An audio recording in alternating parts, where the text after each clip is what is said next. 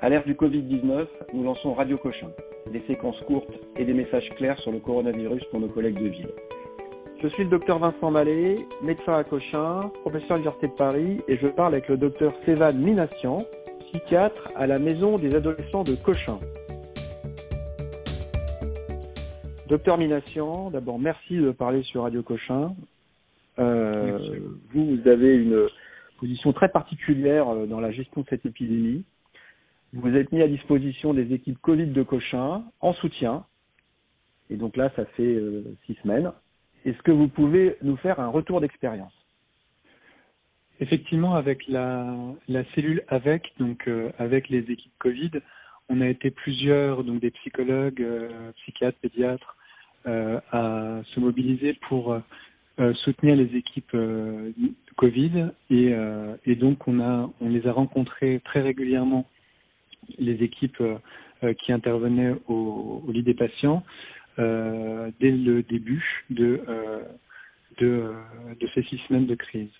Donc, euh, on s'est rendu compte dès, le, dès le début que c'était une situation très particulière, et donc dans cette situation très particulière, les réactions, qui, certaines réactions qui pouvaient être anormales dans une situation normale étaient des réactions assez assez fortes, comme et, des, des, équipes qui se trouvaient en grande difficulté face à ces patients parce que ils pouvaient se confronter à la mort beaucoup plus.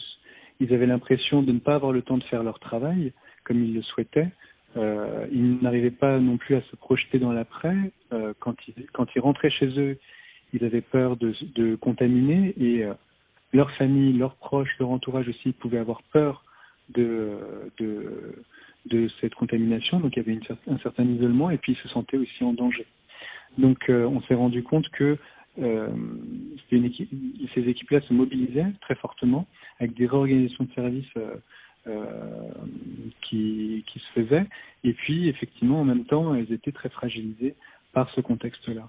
Donc on n'a pas été les seuls à se mobiliser d'ailleurs puisque avec l'équipe avec la cellule il y avait les psychologues de différents services que, qui sont mobilisés pour les patients et leurs familles et aussi les collègues qui sont mobilisés pour euh, le lien aux proches des familles. Donc il y a eu tout un voilà tout un réseau qui s'est mis en place autour de ceux qui étaient en première ligne pour essayer de les aider au mieux et qui va continuer par la suite.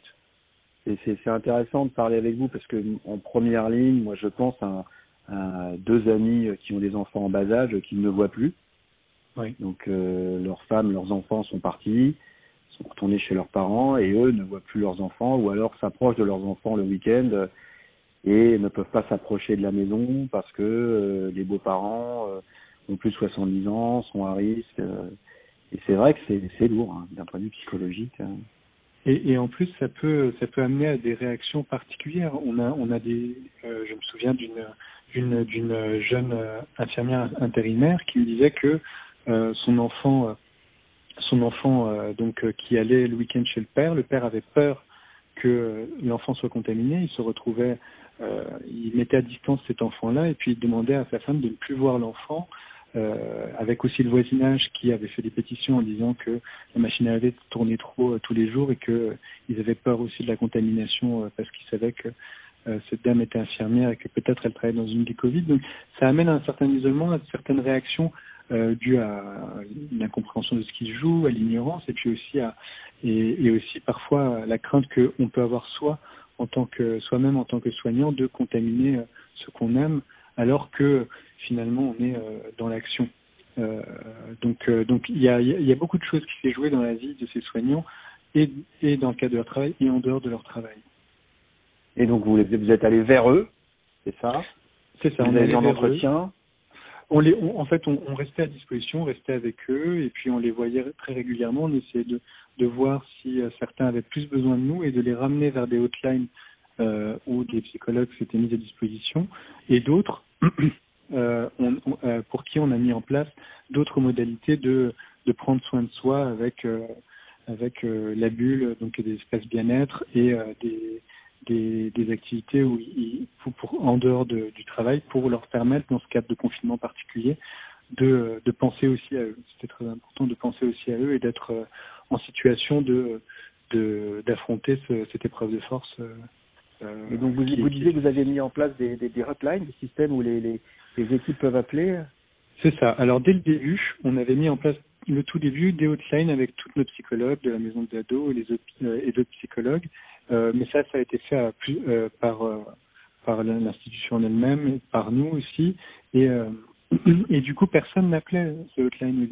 personne n'appelait dès le début ce hotline parce que quand on est dans l'action, on ne prend pas le temps d'appeler une hotline pour pour parler de soi. D'autant que ça peut être difficile de parler de soi dans le moment de l'action. Ça peut fragiliser. Donc nous, on n'était pas dans l'idée de psychiatriser ou psychologiser, c'était pas du tout ça, puisqu'on on aurait été amené parfois, quand on est amené à parler de choses qui sont difficiles sur le moment, on peut se fragiliser. Donc l'idée, c'était vraiment d'être avec eux, de discuter de ce qui n'allait pas parfois, de faire remonter les choses aussi sur le plan institutionnel, c'est-à-dire de faire remonter les, questions des consignes qui étaient contradictoires, des masques, des plannings, des difficultés euh, techniques, de, de, ce qui jouait dans les équipes qui changeaient tous les jours, euh, et donc de les faire remonter au cadre, au chef de service, et de faire en sorte qu'il y ait euh, de l'huile dans les rouages un peu. Il y avait aussi cet, cet aspect un peu institutionnel. Euh, en plus de, du fait d'être au contact des soignants euh, de manière informelle, euh, avec les équipes de nuit également, l'après-midi et le matin, et le week-end également. Vous avez été voir les équipes de nuit aussi Oui, oui. Et, et, donc là, juste, on, on là, c'est le creux de la vague. Euh, il y a des études épidémiologiques, des modélisations qui, qui euh, laissent entendre qu'il y aura peut-être une deuxième vague. Vous avez beaucoup appris, j'imagine, avec vos équipes euh, là sur les dernières semaines et vous êtes organisé, vous vous préparez, comment il y a des choses à faire, des choses à pas faire. Alors, je, par rapport à, la, à, à, l'idée de la deuxième vague, je pense vraiment que euh, ce qui a été difficile, c'était euh, le manque d'échéance et le manque d'information aussi parfois. C'est-à-dire le fait que c'est, c'est ce qui s'est mis en place dans ces services-là. Hein. Très régulièrement maintenant dans ces services-là, les chefs de service ou euh, font des mails, passent des messages à tout le monde.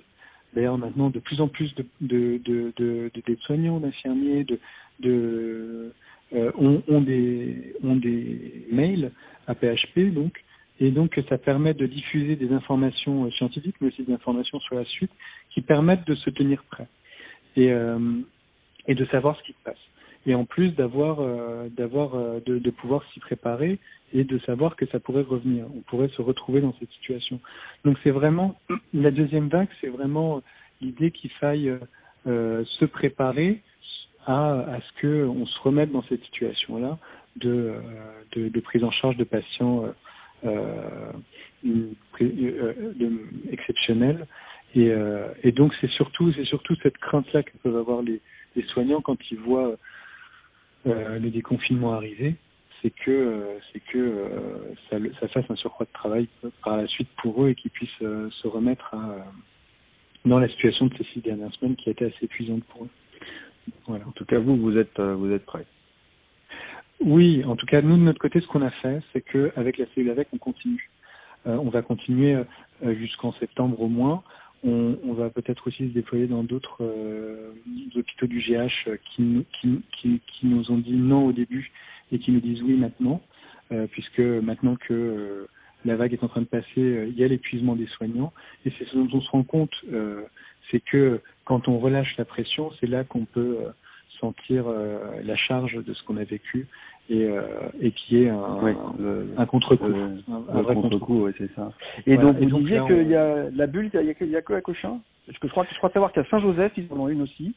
Exact. Alors à Cochin, on a mis en place, à Saint-Joseph également, oui à, à Cochin, on a, on a mis en place euh, un, un, espace de bien-être euh, euh, qui, qui, où il y a de la sophrologie, de, du sport, des pilates, des massages, euh, tout ce qui tout ce qui concourt au bien-être des, des, des, soignants et donc qui a été mis en place euh, euh, sur toute la journée jusqu'à tard euh, pour que les, toutes les équipes puissent en profiter. Et euh, il y a beaucoup beaucoup de passages en ce moment. On espère que ça se pérennisera par la suite.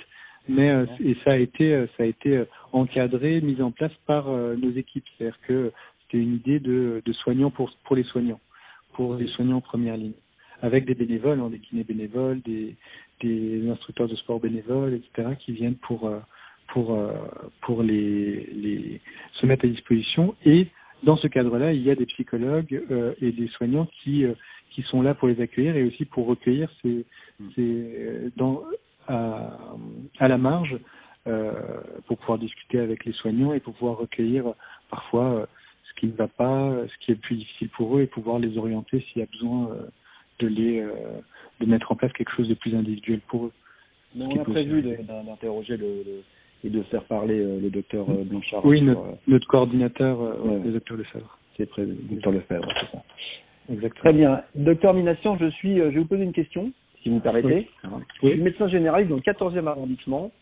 Oui. Et euh, j'ai vu hier à mon cabinet une femme de 74 ans qui mhm. malheureusement a perdu son mari euh, d'un Covid euh, la semaine dernière. Je suivais ce patient depuis longtemps et je l'aimais beaucoup. Et euh, dans la conversation, j'ai eu le sentiment qu'elle me reprochait assez pesant de ne pas avoir fait le nécessaire. Je me sentais pas bien. Mhm. J'ai pas su, j'ai pas su, j'ai pas vraiment su quoi lui répondre. D'accord. Je veux savoir est-ce que vous avez déjà été confronté à ce genre de situation? Et euh, qu'est-ce que vous me conseillez pour la prochaine fois?